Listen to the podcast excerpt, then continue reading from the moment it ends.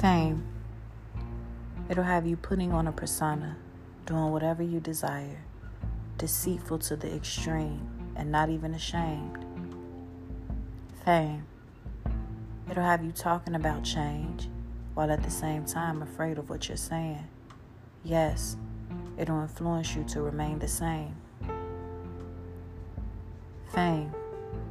It'll have you praising money, twisting God's word and justifying your evil ways, similar to how bees go crazy over honey. Fame. It'll have you sexing and disrespecting not only others but yourself while blindly blaming everybody else. Fame.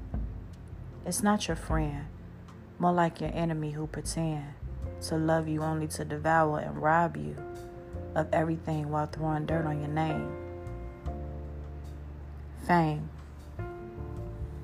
It'll have you in a deep pit, mentally, emotionally, and spiritually drained. Just want to be free, yet confused and irritated all the time, saying to yourself, This just ain't me. Fame.